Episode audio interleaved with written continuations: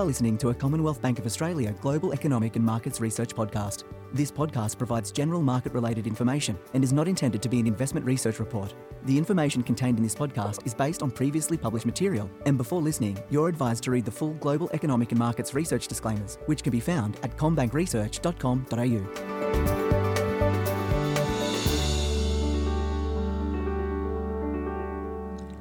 Welcome to the Global Economic and Markets Research Podcast. My name is Belinda Allen and I'm a senior economist here at CommBank. And it's been a really big week for central banks, not only here in Australia, but also globally as well, with the US Federal Reserve meeting and the Bank of England meeting as well. So I've brought along two of my colleagues to help dissect what has been happening this past week. So I have my fellow senior economist in the Australian economics team, Kristina Clifton. Kristina, hi. Nice for you to join. Hi, Belinda. And I've also got Joseph Capurso, our head of international economics. Great to join you. Thank you, Joe. Thanks, always great to have you on. So, it's been a really big week, I think, for financial markets. We have seen quite a bit of volatility uh, come through, particularly in the bond market, as there were a lot of expectations about what each of the central banks will do, and I think collectively as well, just on the inflation outlook, which we'll touch on. But Kristina, I'll just start with you and the Reserve Bank of Australia. We did see them make some changes at its board meeting on Tuesday. What were they? Yes, so at the meeting on Tuesday, the RBA did tweak um, their framework. So they have formally abandoned uh, the 10 basis point target that they had on the April 2024 government bond. Uh, and alongside that, they've also tweaked uh, their forward guidance a little bit on the cash rate. So I guess some of that was expected as well. They'd failed to defend their yield curve target ahead of that meeting for a few days, and that bond yield had been rising. So that was largely expected. Joe, there are also some expectations around the US Fed and the Bank of England as well. Just starting with the US Federal Reserve, what was their announcement this week? So the, the, the big event uh, was that the Federal Reserve announced it will start to taper its asset purchases by $15 billion this month and by another $15 billion in December. Now, market expectations were centred on a $15 billion taper. Uh, what, what was uh, unexpected was that they told us that they would definitely taper by 15 in November and December and gave us some hints that they'll probably follow that up in, in the months afterwards, but no guarantee. Now, I guess that was largely as expected, as you said. I think maybe just the timing of it was a little bit different to what markets had expected. But it looks like the Bank of England really surprised markets by not lifting the bank rate. What happened over there in England? Yes, so uh, ahead of the um, the, the Bank of England meeting, there were a number of senior uh, officials that were dropping some pretty heavy hints that they would start the uh, interest rate lift off in the November meeting. Mm. Uh, but in the event, they did not um, change interest rates or their asset purchases. And so uh, the governor of the Bank of England has now been referred to as the unreliable boyfriend. Oh, so he's uh, made some uh, statements that people have felt have, have been misleading. Yeah. And uh, we saw some pretty sharp moves in, in the financial markets as a result of keeping interest rates on hold. So we have obviously the Reserve Bank of Australia and the US Federal Reserve start to taper their asset purchase program. The Reserve Bank has also made further changes in mm-hmm. terms of not def- of removing its yield curve target as well. We've also seen other central banks act. A lot of these changes is relating to the outlook, particularly the inflation outlook. Uh, the Reserve Bank is probably less convinced that inflation is coming earlier than countries like the US.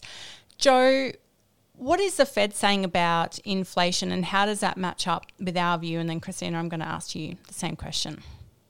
So, in, in the US, uh, and particularly from the chair of the Fed, uh, Jerome Powell, look, he's actually not that different to the Reserve Bank governor uh, Lowe, in that um, Mr. Powell thinks that uh, most of the inflation uh, spike, maybe all of the inflation spike in the US has had, is what he calls transitory. Mm. So he's still sticking with that. Not all of his colleagues on the Federal Reserve think it's transitory. And I have to say, that was probably the most surprising part of the Federal Reserve statement earlier this week that they persist in using the word transitory. Now, the Reserve Bank didn't use the word transitory in its statement on Tuesday. We were watching quite closely for it. They've acknowledged that inflation is lifting and it's coming through early, and they've had to revise up their inflation forecast today, which they did in their statement on monetary policy. Kristina, what is kind of their current thinking on inflation and, and why does it differ a little bit from ours? Yeah, so the, the RBA has um, quite a, a slow uh, recovery in inflation back to the midpoint of their target band. Uh, so in their SMP today, they did bring forward that expectation for inflation to lift, um, but they're still thinking it's going to take until uh, the end of 2023 to get inflation back uh, to that midpoint. Uh, we think inflation is going to come through um, quicker than that. So in our forecast, we've got uh, trim mean inflation reaching that 2.5% mark around uh, the middle of next year. um, so in our thinking, you know, when we're hearing a lot about uh, um, supply constraints, mm. and we're certainly seeing those pressures show up in the data, particularly the different business surveys. Uh, we're seeing inflation lift um, in plenty of other countries around the world. Uh, and we've also got a lot of pent up demand in our economy following the lockdowns in New South Wales and Victoria uh, and also uh, because households are sitting on a really large pool of savings at the moment. Uh, so we think some of those supply constraints, just combined with that rebound in the economy that we're expecting, um, are going to lead to some demand pull inflation. Uh, so we think it's um, that lifting inflation is going to come. Uh, a fair bit sooner than the RBA is expecting. Um, one, one, of the main sort of differences in opinion is just around how quickly um, wages are going to lift. Uh, so the RBA are expecting, you know, really quite a slow, uh, very slow recovery um, in wages growth back up to around that 3% mark that they'd like to see. Now, that's the really the main difference between what's happening in Australia and what's happening, particularly in the US. In the US, Joe, we already have seen wages growth pick up. I know you're very much focused on the employment cost index, which is one of the the main uh, measurements that you're looking at to to what to work out what wages growth is doing. And we have seen that lift. And one of the, the things that you are worried about is the Fed may get behind the curve. Yeah, I, I think there's a good chance the Federal Reserve is already behind the curve. Mm. Uh, employment costs are, are growing uh, at the fastest rate that we've seen in more than 20 years. And the same thing goes for uh, the trim mean um, inflation measures as well. They're incredibly strong. Uh, not only are they growing at a rapid rate, uh, when you dig into the details, there are broad based gains in uh, wage increases in the US and consumer price increases. For example, it doesn't really matter whether you, which part of the country you look at, which industry or which occupation you look at, employment costs are growing very strongly in the US. Uh, if it's uh, if this really is a, a transitory spike, uh, well, well, we, we better see um, the other side of the spike fairly soon. Otherwise, it's going to look uh, mm. persistent. So, Joe, when do you have the Federal Reserve starting to lift rates then?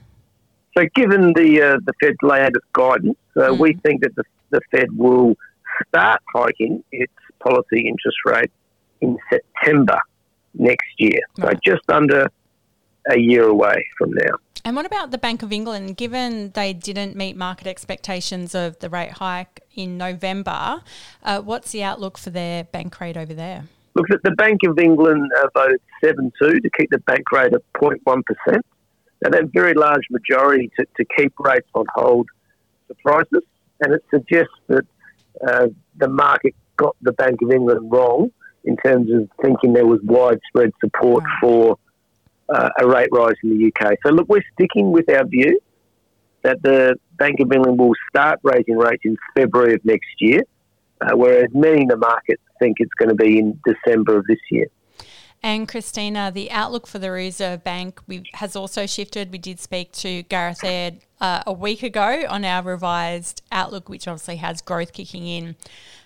A lot swifter post the uh, lockdowns ending here on the East Coast and inflation picking up. What is the latest thinking on the Reserve Bank? Yeah, so we continue to expect the RBA to start to lift the cash rate in November 2022, so about uh, a year away from now. Uh, and we think that they'll lift interest rates sort of uh, fairly quickly from there, reaching about 1.25% in Q3 2023.